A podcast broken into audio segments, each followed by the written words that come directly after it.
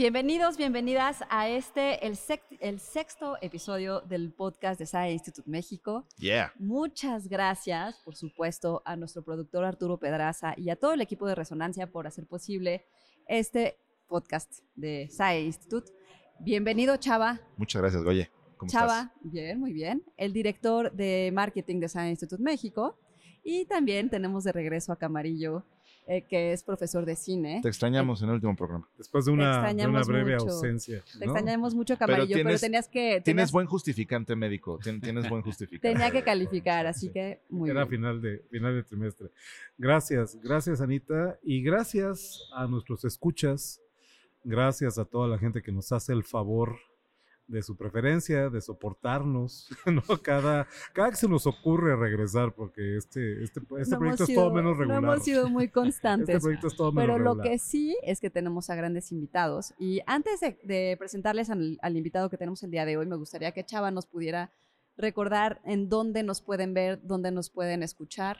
Claro que sí, con mucho gusto. Recuerden que pueden seguir los episodios nuevos del podcast de SAE Institute México en mexico.sae.edu diagonal podcast. Eh, ahí está todo para que se puedan conectar a través de Apple Music o de Spotify o de SoundCloud. Eh, o en este caso, seguramente si nos están viendo, es a través de YouTube. Eh, y recuerden que nos pueden escribir a podcast.sai.mx por si quieren contribuir con algún contenido para este su podcast favorito.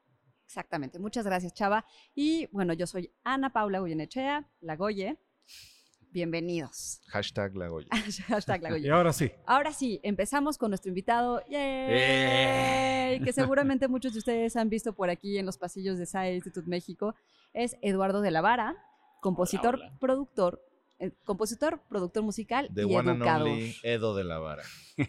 Voy a leer tu semblanza porque es muy importante que todos, todos sepamos bien que, cuál, es, cuál ha sido tu trayectoria, porque, ha sido muy rica y larga. Es licenciado en ejecución de música popular contemporánea y recording arts, fundador de After the Music y previo fue country manager de Dito Music México. Fue ingeniero de mezcla y studio manager en Euphoria Studios de 2005 a 2008 en Nueva York Qué padre. y ha trabajado con artistas como Regina Spector, John Scofield y Nas. También es cofundador y tecladista de Fuchsia Funk Band y ha participado en festivales como Riviera Maya Jazz Festival, Oasis Jazz U y Goliath Music Festival. Es, por supuesto, profesor en la licenciatura de negocios de la música, ingeniero en audio Ingeniería, en audio, y cine digital en SAE. Así es. Bienvenido, Edo. Muchas gracias. Me hace un espagueti riquísimo. Ya me, hace, sentir a mí muy mal con todo eso.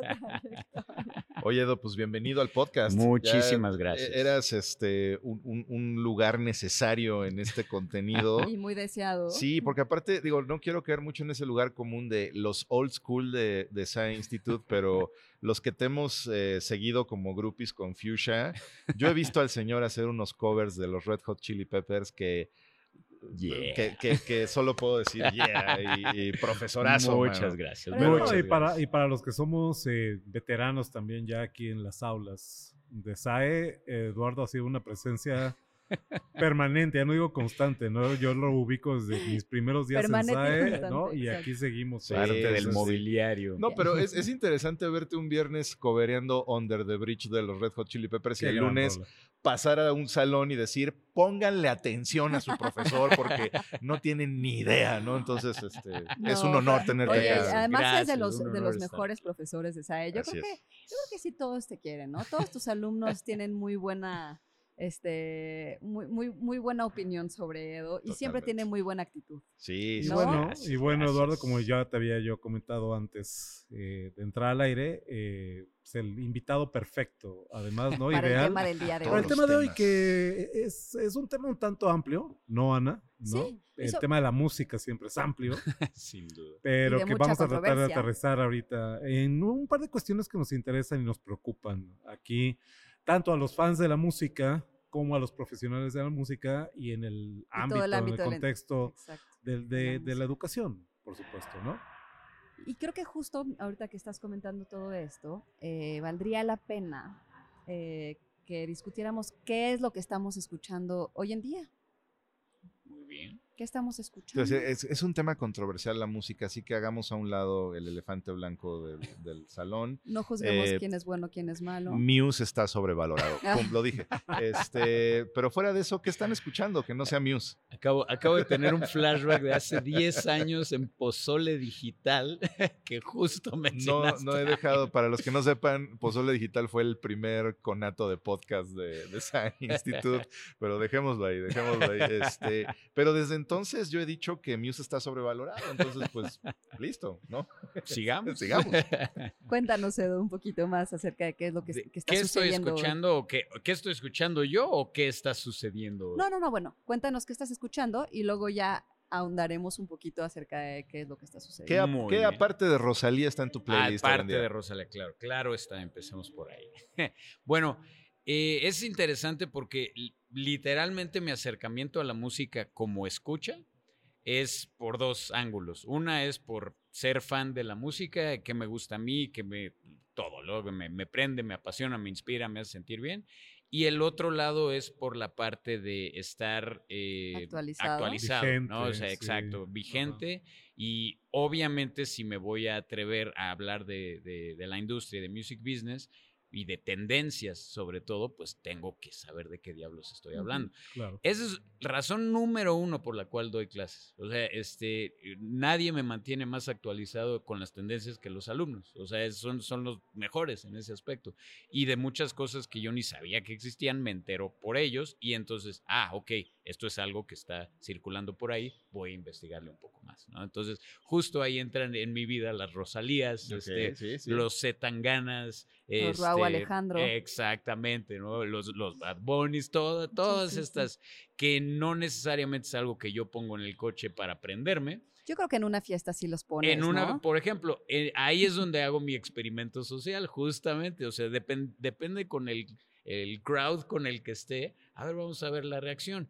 Hay cierto círculo que va a decir, quita eso ya Mm. y hay otro que se va a aprender y ahora sí empezó la fiesta, ¿no? Entonces es, es, es muy divertido ese experimento. Sí. les comentaba hace algunos programas que en alguna fuente poco fidedigna, o sea, me salió un video en, en TikTok que había, eh, hace muchos años hubo un, hubo un estudio en una universidad en Inglaterra, ¿no? Que habían este, calculado una media de edad donde biológicamente dejas de descubrir música nueva. Y cuando yo vi eso me mal viajé. Dije, ay Dios, no, por favor, no. Pero últimamente eh, me meto a mis redes sociales y veo a gente con la que crecí, o sea, eh, compañeros de, de, banca en la universidad o en la preparatoria, y los veo criticando a Bad Bunny y digo, no, señor, cállese, siéntese, este, no, Le va a dar algo. no, caiga en ese cliché. Pero después me acuerdo y digo, güey, tiene mi edad, ¿no? Entonces, por favor, háganse un favor, no critiquen a Bad Bunny, primero conózcanlo. Es, la segunda vez que lo trae a la mesa, chava. Yo creo que tiene algún deal ahí con Bad Bunny. me, parece que el cuate en su onda es muy talentoso. Eh, o sea, no está idea gratis y sabes que, y creo que tiene que ver con una tendencia de la industria de la música, tú nos dirás si va por ahí. Pero está también esta corriente que habla de que todos los discos de Bad Bunny están estructurados, están creados de tal forma que están pensados no como un álbum, sino como un playlist. Exacto. Entonces, eh, eh, Bad Bunny le está tirando a una generación donde eh, no, no, no hay una concepción del álbum como tal, claro. sino más bien de... Que, colección de, hits. De una colección de hits. Entonces, por eso es que todos los discos de Bad Bunny, pues pegan, o sea, trae 23 canciones y las 23 pegan, ¿no? porque están muy pensadas como ese producto pero me parece muy franco que, que, ni Bad Bunny, ni los manejadores, ni la disquera, ni nadie lo oculta. Claro. Ese es el producto, ¿no? Producto. Eso, es lo que está pasando en la industria. Definitivamente, definitivamente. Y ahí fue donde la pandemia tuvo una influencia enorme, ¿no? Obviamente no era la intención, pero vaya que se, muchos artistas supieron utilizar eso a su favor, entre ellos Bad, Bunny. Sea, que en un mismo año sacara tres álbums. wow. y los tres platino, ¿no? exactamente. Con unas colaboraciones. ¿Por qué? Porque la gente tenía tiempo para oírlo. Entonces, pues este es el momento. Y querían un mensaje alegre, que, queríamos todos un mensaje alegre, queríamos escuchar de que no fueran problemas, ¿no? O sea, de hecho, digo, eh, ahorita que estábamos con esto de que están escuchando, yo me estoy clavando ahorita mucho con The Smile y me llama mucho la atención que este tipo de bandas son post pandémicas, o sea, The Smile surge durante la pandemia pero creo que Tom York tuvo el buen gusto de decir, pero me voy a esperar a que la gente vuelva a salir a la calle porque si no, entonces la depresión se va a ir a las nubes, ¿no? Entonces... sí, se me va a eh, matar alguien. Ajá. Y, creo, que, creo que es parte como de, ese efecto de que también la, estábamos ávidos de consumir mensajes positivos, ¿no? Durante el encierro. Sí. Sin duda, sin duda, tiene todo que ver con dice, Dice Chava que un mensaje positivo y alegre, pues nada más a mi banda favorita se le ocurre sacar el disco que se llama Memento Mori. Muy alegre. Recuerda que debes morir. Pero qué bueno que fue fechado 2022 y no 2021. Ese es el, tema. Menos mal, menos mal. Que eso es lo que yo estoy, he estado escuchando. No voy a utilizar la palabra obsesivamente, Sí, un poquito. En las últimas... Porque ha sido todos los conciertos de Depeche Mode.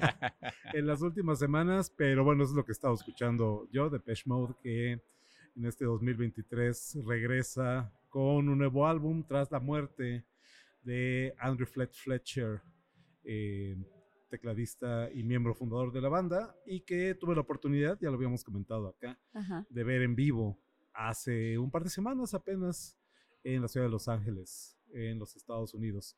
Eh, ¿Qué voy a decir?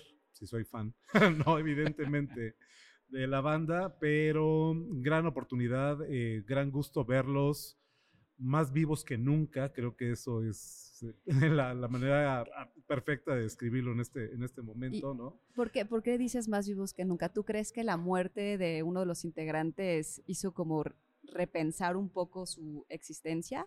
Eh, definitivamente. En, en, el estado. definitivamente, definitivamente. Vamos, eh, mucho se ha hablado de que el disco estaba básicamente escrito antes de la muerte de Andrew Fletcher, ¿no? Este, de hecho, murió días antes de que eh, tenían programado reunirse para comenzar con las grabaciones del disco, pero ya las canciones estaban escritas, el título ya estaba puesto.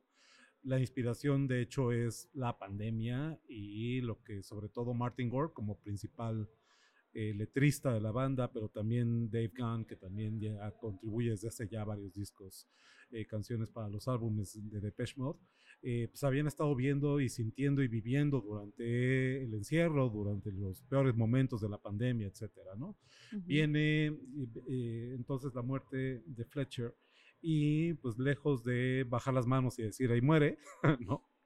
Deciden que una vez más, porque eso lo han hecho una y otra vez a lo largo de su carrera, deciden que ese es el momento de volver a trepar la apuesta y de seguir adelante, ¿no? Y de no detenerse. Dijeron en su momento, eso es lo que Fletch habría querido, ¿no? Y entonces se lanzan a la grabación del disco, un disco que se siente más, eh, más vigente y más sentido y más vivido que algunos de los álbumes anteriores, ¿no? Que yo siento como fan de nuevo que Depeche no es una banda que se haya dedicado a vivir de vejas glorias o echar a flojera en los discos que han estado sacando desde lo que llaman algunos su periodo imperial, aquellos álbumes 80s, 90s, ¿no? Music for the Masses, Violator, Songs of Fate and Devotion, Ultra todavía, que son como los grandes discos de Depeche Mode, ¿no? No han echado la flojera, eh, pero no habíamos sentido esta, esta precisión creo, este, esta manera de, de, de, atinarle. De darle la, sí, exactamente, de cerrar bien el círculo de un, de un disco hasta este, este, este álbum. Edo, Momento Mori. Que, Edo, ¿tú, ¿tú qué opinas? ¿no? Porque justo estábamos antes de, tocar este tema de Patch Mode hablando de qué es lo que escuchamos y, y todo lo que trajo eh, la pandemia, cómo se replantearon o cómo se repensaron las propuestas musicales. ¿Qué más nos puedes decir sobre eso? ¿Qué más aparte de, de Bad Bunny, de Ruau Alejandro. O este específicamente sobre los conciertos, ¿no? Creo que la experiencia de eso cambió. ¿Cómo cambió? Estas nuevas audiencias están, por supuesto, pidiendo nuevas cosas. ¿Cómo cambió también para satisfacer esas necesidades? Híjole, pues eh, fue muy interesante toda la transición. O sea, por ejemplo, desde la pura creación de la, de la música y el, digamos, llamémosle disco, hasta que ya llegara al escenario. O sea, y, a mí un, gran ejemplo de esto se me hace Jacob Collier, este que pues... ¿Quién es? es? Su primer disco literalmente se llama In My Room, porque todo lo hizo en su cuarto. Mm. pero es una máquina, es, un ser, es un robot. O sea, tiene, es, es impresionante la, eh, la habilidad y, dominio musical que tiene. Lo, su fuerte es, son los arreglos de voces. Mm. Entonces, eh, cada, todas sus rolas son, es su propia voz doblada, triplicada, cuadruplicada, o sea, pero las armonías son una barbaridad. Y es un monstruo de pianista. Pero lo que es interesante es que empezó haciendo covers, o sea, de repente pues, rolillas que todos ubicamos, pero con un arreglo de casi casi serialista, ¿no? ¿Qué diablos está pasando este, esta carga de voces? Y entonces se hizo una estrella de YouTube por todo lo que hacía en su cuarto. Eh, obviamente la pandemia pues no hizo más que hacerlo una celebridad y de repente, ok, ahora sí, vas a dar tu primer show. ¿qué onda? ¿Qué día? O sea, para él fue, y, ok, pero yo estoy acostumbrado a pues, tener mis capas de voces, o sea, yo, yo hacer todo, yo ser mi one man show. ¿Qué hago? Pues voy a hacer un one man show. Entonces armó su, gira él solito. ahí es donde afortunadamente la tecnología, o sea, utilizando este TC Helicon y pudiendo ah, eh, eh, activar con un pedal la, la armonización que él mismo ya había grabado y todas esas cosas, impresionante. Y la gente ya estaba ávida de ver algo así. Entonces, obviamente, su gira fue sold out en todos lados. Mientras que ahorita, o sea, no todo el mundo sabe quién es, no es mainstream, no, pero por algo que la gente estaba muy entretenida durante la pandemia viendo esta, esta creación porque no era una rola más, si era algo muy particular.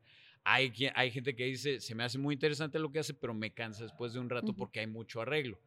Y ahí y está la otra cara de la moneda, que eso es justamente lo que me encanta y es justamente lo que quiero ver. Entonces, eh, fue muy interesante cómo decidió planear esa, esa, esa primera gira, o sea, para pisar el escenario y estar en contacto con la gente. Creo, creo que no exagero si digo que nos hacía falta a los melómanos, a los fans de la música, los que tenemos una banda favorita por lo menos, eh, durante la pandemia y todavía saliendo de la pandemia, este, eh, la experiencia, la música en vivo, ¿no? ¿Por qué tú que has estudiado el tema, tú que enseñas el tema, Eduardo? Eh, ¿Dónde está la gran fascinación de juntarte con miles de personas a ver a una banda en vivo? Pues ahí igual, o sea, tengo mis, mis dos respuestas. Yo estando en el escenario y yo estando en el público. Claro. O sea, no, no hay punto de comparación.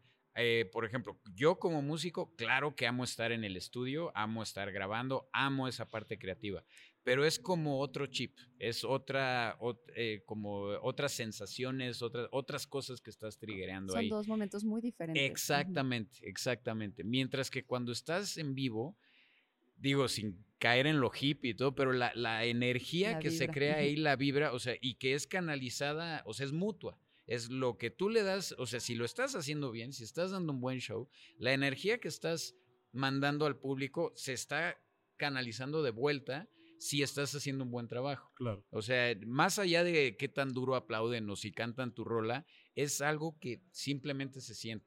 Y es impresionante cómo te conviertes en un maestro de ceremonia sin saberlo.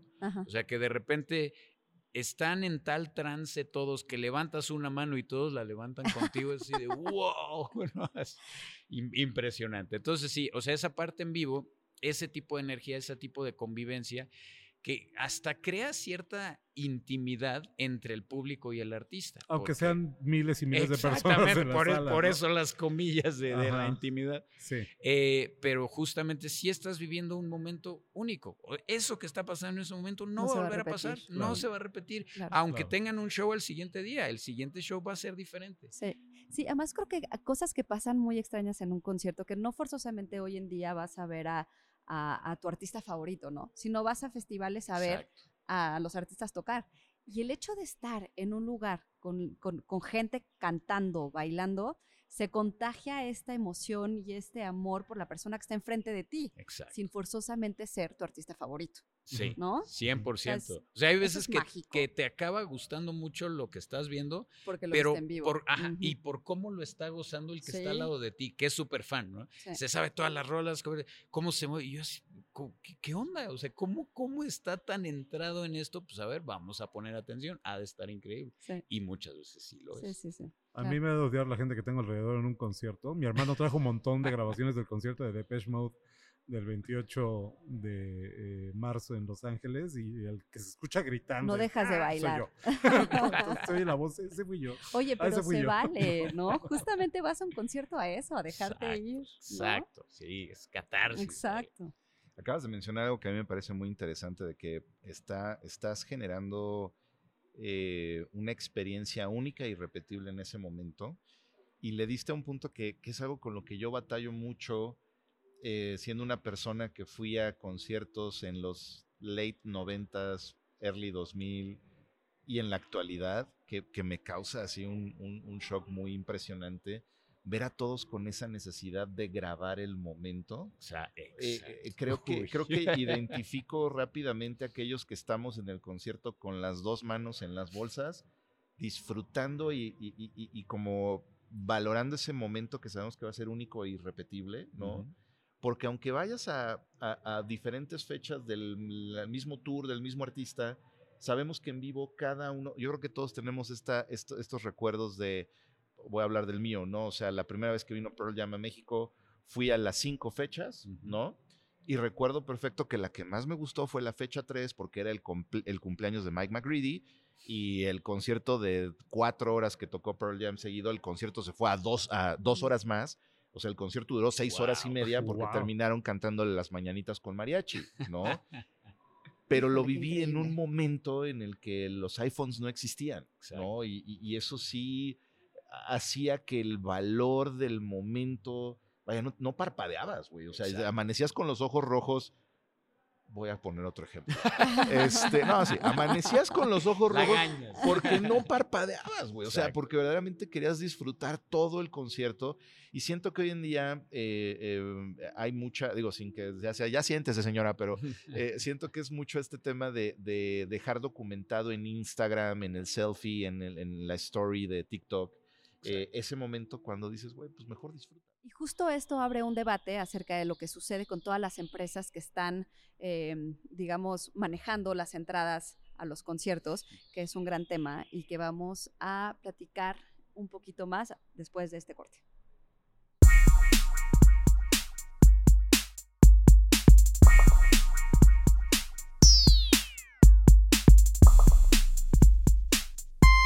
Bienvenidas, bienvenidos de regreso.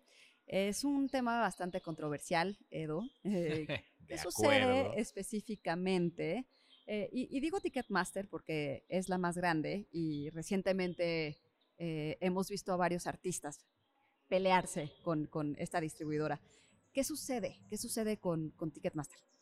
Pues creo que como, como tiende a suceder, este suceso de, de Ticketmaster es por eso digo que tiende a suceder. Es cíclico. casi, es cíclico. O sea, es cíclico en cuestión de cualquier empresa que en algún momento llega a tener el monopolio. El monopolio eh, de en lo que sea, ¿no? Ya sea una radiodifusora, sea lo, que sea, ¿no? O, o, César, etcétera, etcétera, ¿no? Ahorita te voy a empezar a hacer así en la frente. Traes un punto rojo ahí en la frente. no, no se quita. Exacto. Ajá. Este, porque justamente em, como que ven la oportunidad, además se salió de control, particularmente por lo que decíamos hace rato, llega esta necesidad de todo el mundo quiere estar en un show porque estuvo encerrado tanto tiempo. Ahora es, este es el momento, hay que aprovechar, ¿no? O sea, primero lo que pasó con, con Taylor Swift, que, eh, con Live Nation y, Ticketmaster. Entonces ahí literalmente dio pauta a que tuvieran que disolver esa, esa sociedad. O sea, Live Nation ya no le pertenece a Ticketmaster. Cuéntanos eh, rapidísimo, ¿qué es Live Nation? Live Nation es, pues, es otra, digamos, otra promotora. O sea, en algún momento era como su propio festival, su propio evento, tenían una revista, tenía, o sea, era como una, era la alternativa independiente para, para, para el músico, ¿no? para, para las bandas, para, o sea, todo lo no mainstream y lo no major pero llegó a jalar tanto.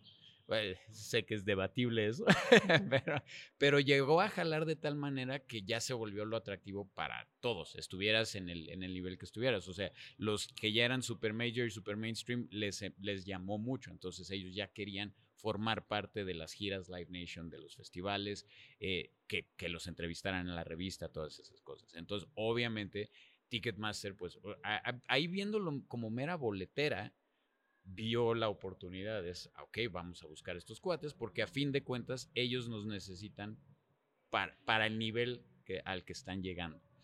Cosas y, también como para llegarle a audiencias que no le que ya Ticketmaster no le estaba llegando.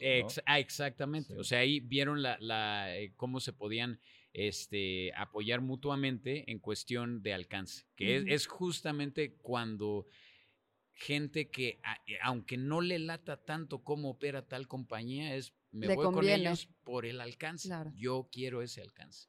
Entonces, pasa eh, lo, que sucedió con lo de Taylor Swift, pues este, el, el sistema crashó. ¿no? O sea, estaban vendiendo boletos y ¡pum! Una demanda demencial, ¿no? Así La cantidad de gente metida en el sistema. Ah, pero impresionante. ¿Que no lo aguantó? Que no lo aguantó. y ya se habían vendido como 2.4 millones de boletos. Es que hubo, hubo como cuatro puestas en línea del sistema de boletaje para esto de Taylor Swift.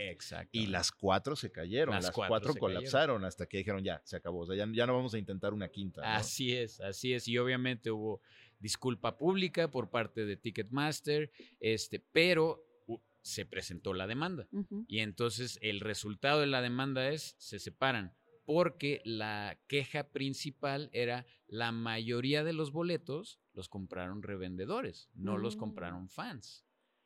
Y ahí es donde el eh, foco rojo para todos, que es obvio lo que sucedió con Bad Bunny, es obvio lo que, o sea, que literalmente, o sea, todo se, así, la gente en su ¿cómo le llaman? Fila virtual. Ah, este, esperando, así, ya me va a tocar, ya me va a tocar. Que te pone, tienes dos mil personas adelante. Exacto. Oye, pero es un tema de algoritmo también, ¿no? Es como cuando buscas un boleto de avión y todos quieren el mismo día, pues por supuesto que los precios van a, van a dispararse. tarifa dinámica. La tarifa dinámica que, que no, no sé cuánto tiempo nos cayó medio de sorpresa, ¿no? es. Cuando yo compré los boletos para el concierto de Depeche Mode en Los Ángeles el pasado 28 de marzo, eh, esa era mi gran preocupación. Yo no sabía que había tal cosa como una tarifa dinámica y de pronto resulta que el boleto que nominalmente costaría 80, 90 dólares, pues ya anda en 120, ya anda en 150, ¿no? Yo me metí después de, eh, de haber comprado los boletos, ya estando allá de hecho a ver cómo andaban los boletos sueltos, los que estaban disponibles todavía. En la misma eh, sección en la que yo estaba, boletos que a mí me costaron 120 dólares, estaban cotizando en 400 dólares. Wow. Aquí es donde yo les preguntaría a los dos, a los tres, perdón, eh, eh, ¿qué opinan ustedes en el sentido de esto a mediano y largo plazo sí lo vemos, lo podemos considerar una solución para los revendedores o lo único que está pasando con esto es que está encareciendo la reventa? No, está formalizando la, reventa. Esto es reventa. No, no, por eso. O sea, eh, eh, Ticketmaster le está quitando al, revendedor su gafete de revendedor y se lo está poniendo él. Pero, o sea, de alguna manera yo no creo que sea un, bloque de gente que va a desaparecer. Creo que va a mutar y que lo que va a pasar es que esa mutación del revendedor va a ser a, a, conseguir todavía cosas más caras. O sea, en vez de ser un revendedor de boletos, lo vamos a ver como una especie de traficante de este cuernos de marfil, ¿no? No, sé. Pero, o sea. pero la pregunta ahí también es cómo, cómo logras eh, eh, crear un candado para esas personas, ¿no? No hay, o sea, no hay ningún filtro. O sea, al fin y al cabo la persona que lo compra... De nuevo los Simpsons tuvieron razón. Eh, por favor, amos de la edición, de la postproducción, aquí ponen el meme este de quiero 14 mil boletos, este, no traigo dinero, luego me los pasa. Este, o, sea, los Simpsons tenían razón también en eso. Claro, pero ¿cuál sería la mejor manera de comprar una entrada para un concierto, para un fanático de verdad? O sea, ¿cómo podríamos armarlo? Es cómo podríamos ahí, crearlo? Ahí, es donde viene la eterna nostalgia de, decir, este, ah, ok, va a haber un esquema de, de on demand del precio de mi boleto, que puede hacer que vaya de los 80 dólares a los 160 dólares o a los 400. ¿Y qué pasó con aquella vez que me fui a formar tres días seguidos afuera de para, la gira de YouTube, no? Pero sabías cuánto te costaba. Sí, te, voy decir, te, voy a decir, una cosa, este, Chava. Eh, yo estaba preocupado cuando compré estos boletos. Dije, a ver si lo consigo, ¿no? Yo no me he perdido una sola gira de Depeche Mode en los últimos 30 años, desde 1993, cuando vinieron a México la primera vez. Y dije, yo tenía la preocupación, yo sentía que esta iba a ser la primera vez que no pudiera conseguir un boleto, ¿sabes? Y de pronto parecía que sí, que había sido más fácil estar formado. La primera vez que vinieron, estuve formado 28 horas afuera de la taquilla del Auditorio Nacional aquí en la Ciudad de México, ¿no? O sea, se vendían los boletos el sábado a las 10 de la mañana y yo llegué el viernes a las 8 de la mañana para asegurarme que fuera el primero y de ahí no me moví hasta que vendieron los boletos. 28 horas después. Lo bueno, lo bueno es que lograste. Y parecía, de pronto sentía yo, pues es que era más fácil hacer eso, estar sentado en unas escaleras 28 horas, que estar aquí con la preocupación de hay 2.000 personas adelante pero, pero es que la estás de acuerdo que era, era, un factor un poquito más de mérito de estar ahí al sol, a la lluvia y todo. De estar en, frente de tu computadora. Que esto es un sorteo. O sea, esto, es un sorteo. Esto es un sorteo. a mí me gustaría preguntarle a Edo, ¿estamos frente a un problema real? O sea, Ticketmaster es una amenaza tanto para la audiencia como para los artistas? Hoy, en este segundo, sí. Por la parte, y, vuelvo a usar la palabra, por, por lo monopolizado que está eh, eh, toda, todo ese sector de, de boleteras. Pero aquí los, el mismo Ticketmaster tiene su oportunidad eh, así como pasó en su momento con MTV, por ejemplo. ¿no? O sea, ¿qué onda con los artistas? Los únicos artistas que pegan son los que están eh, sonando todo, todo, el tiempo en MTV. Y obviamente en, en su máximo esplendor MTV eh, fue cuando el rock era mainstream.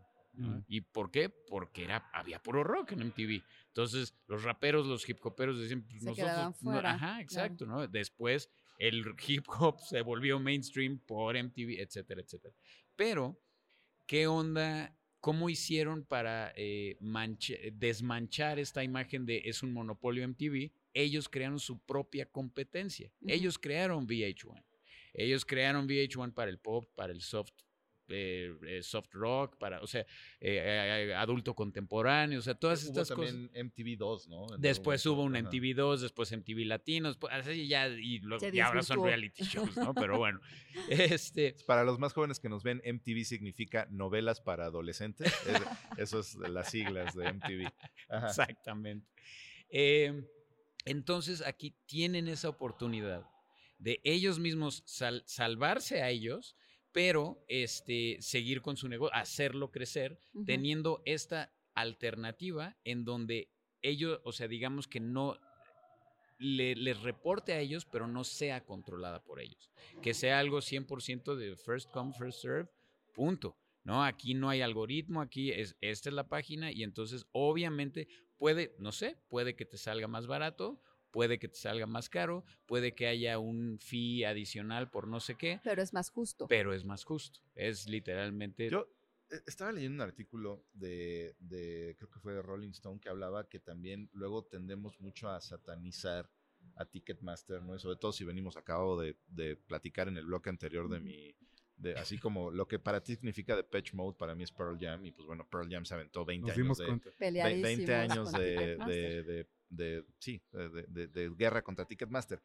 Entonces, eh, eh, eh, decían, satanizamos mucho a Ticketmaster cuando también hay que ver una parte positiva que es que actualmente Ticketmaster está invirtiendo mucho en, investigar cómo pueden utilizar tecnologías como por ejemplo reconocimiento de no no no ah. no tanto sino de huella digital y todo esto por ejemplo para que si vas a imagínate que todo el boletaje sea a través de una aplicación para el teléfono pero con tecnologías como el Face ID o la huella digital, eh, tengan un control más sobre los revendedores de tal forma de solamente vamos a vender dos boletos por teléfono y el teléfono es inviolable porque como sabemos cada dispositivo móvil tiene un número IEM o IMES, este, e, y que es único y, irrepetible, ¿no? Entonces, hacen mucha, entiendo que hoy en día hay como mucha investigación por parte de Ticketmaster de cómo pueden llevarnos a un escenario ideal donde la venta de boletos siga siendo por mérito, pero apoyado por tecnología, ¿no? Exacto. Eh,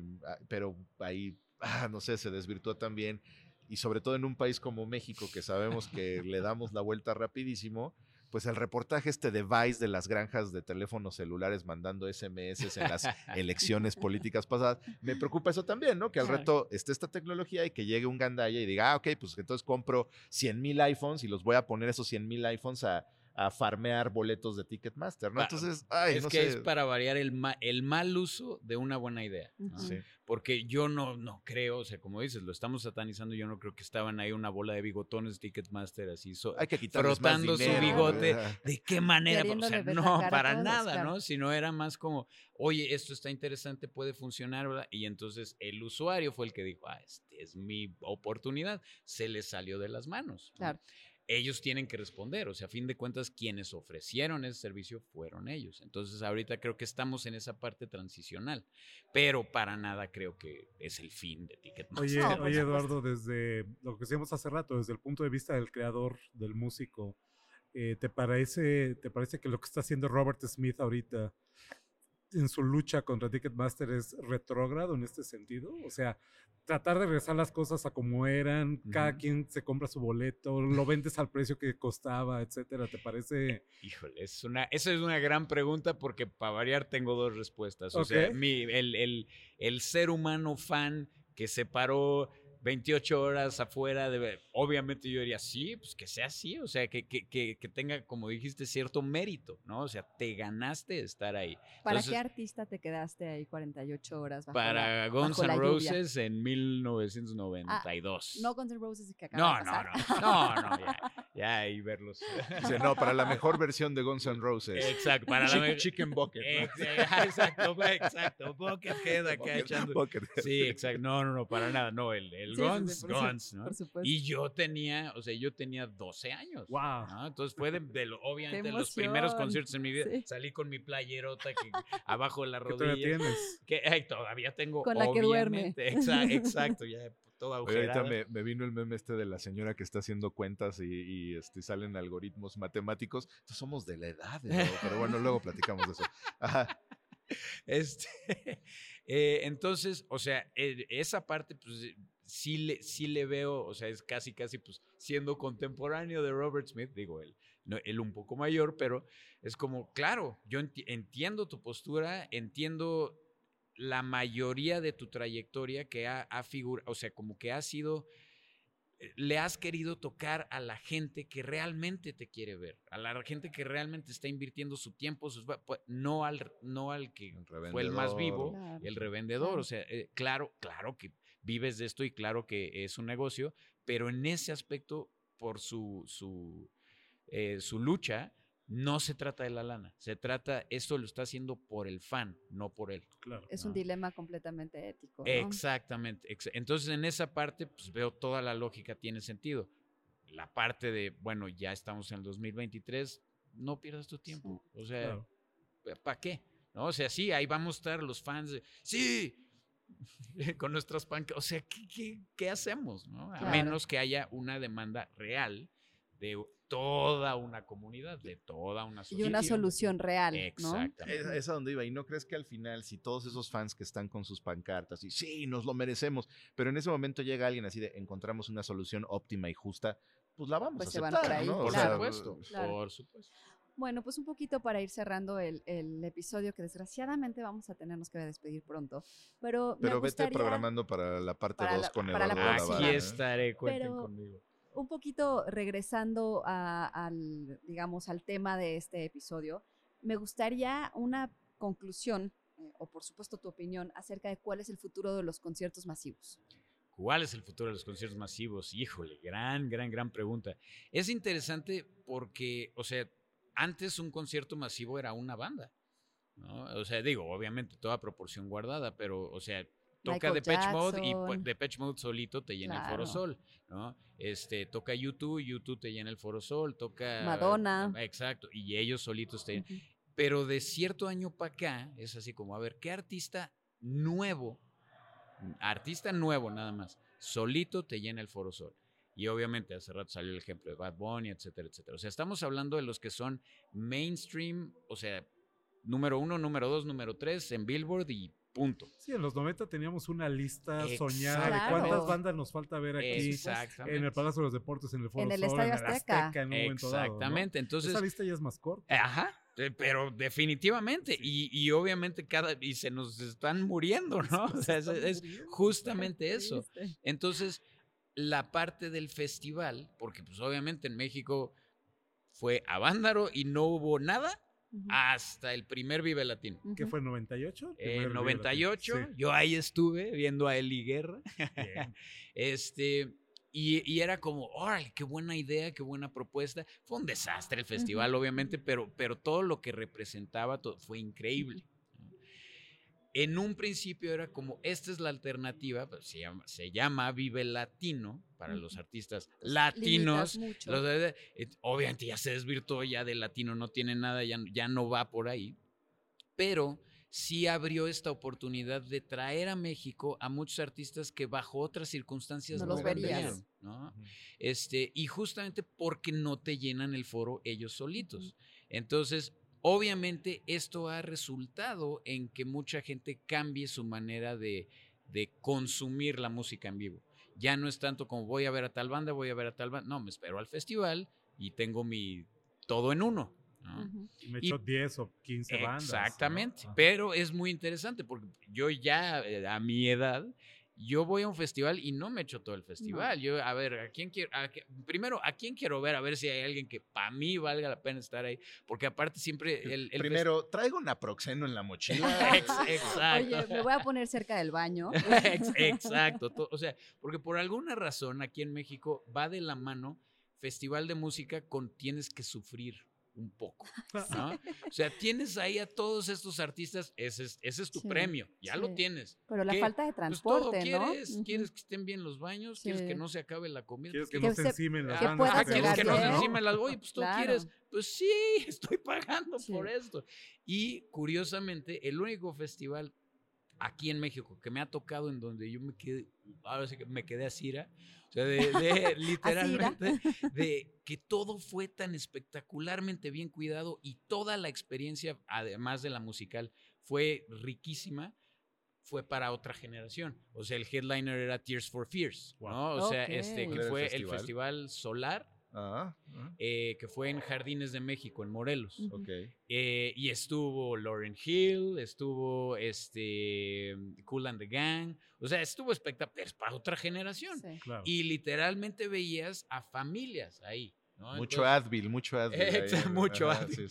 Pero, o sea, veías a familias ahí con sus chavitos, eh, todos pasándola espectacular. Y como Jardines en México es un lugar de eventos, Jardines de México, pues los baños no son portátiles, todo está perfectamente limpio. Hay un lugar para cocina, hay un para lugar, comida. Hay un, hay un estacionamiento del lugar y la, lo, que te tardas en llegar de tu coche al escenario son tres minutos, ¿no? No los 45 minutos de vuelta que tienes que dar en el Foro Sol y etcétera, etcétera. Que la llegada y la salida es una pesadilla. Es, ya, ya tuviste tu dosis, ahora sufre, ahora pásala mal.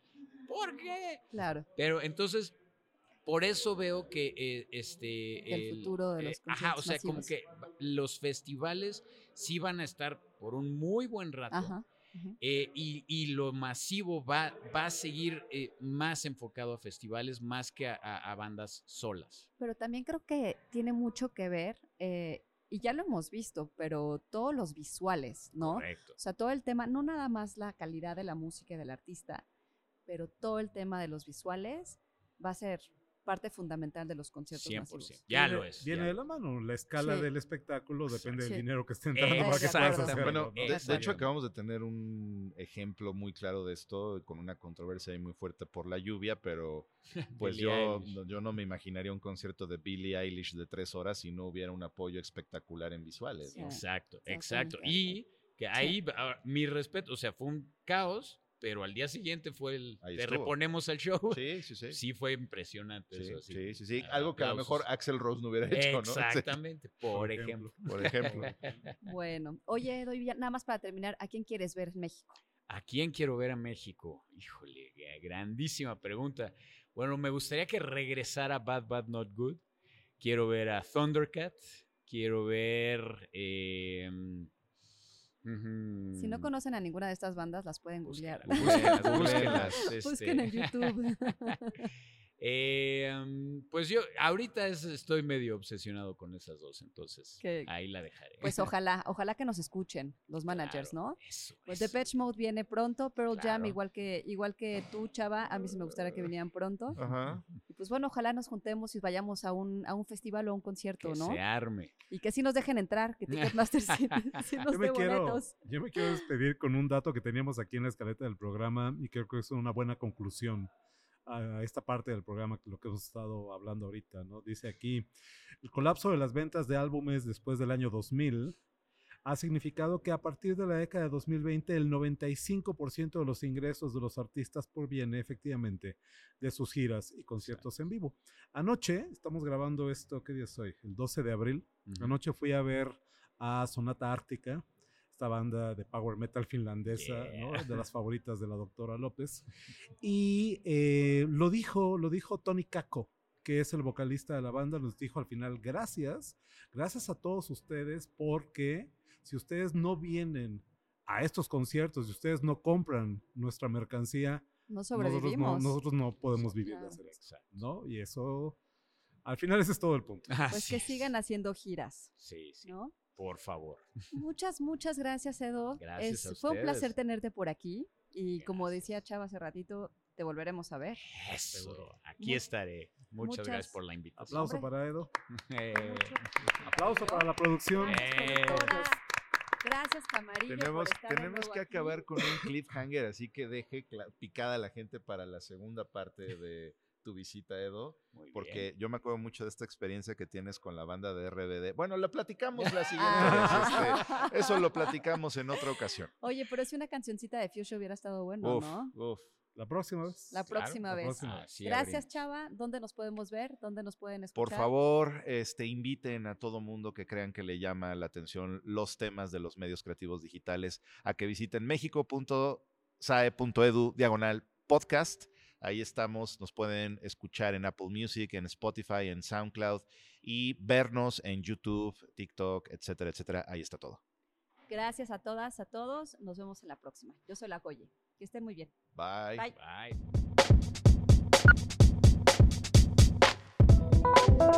Bye.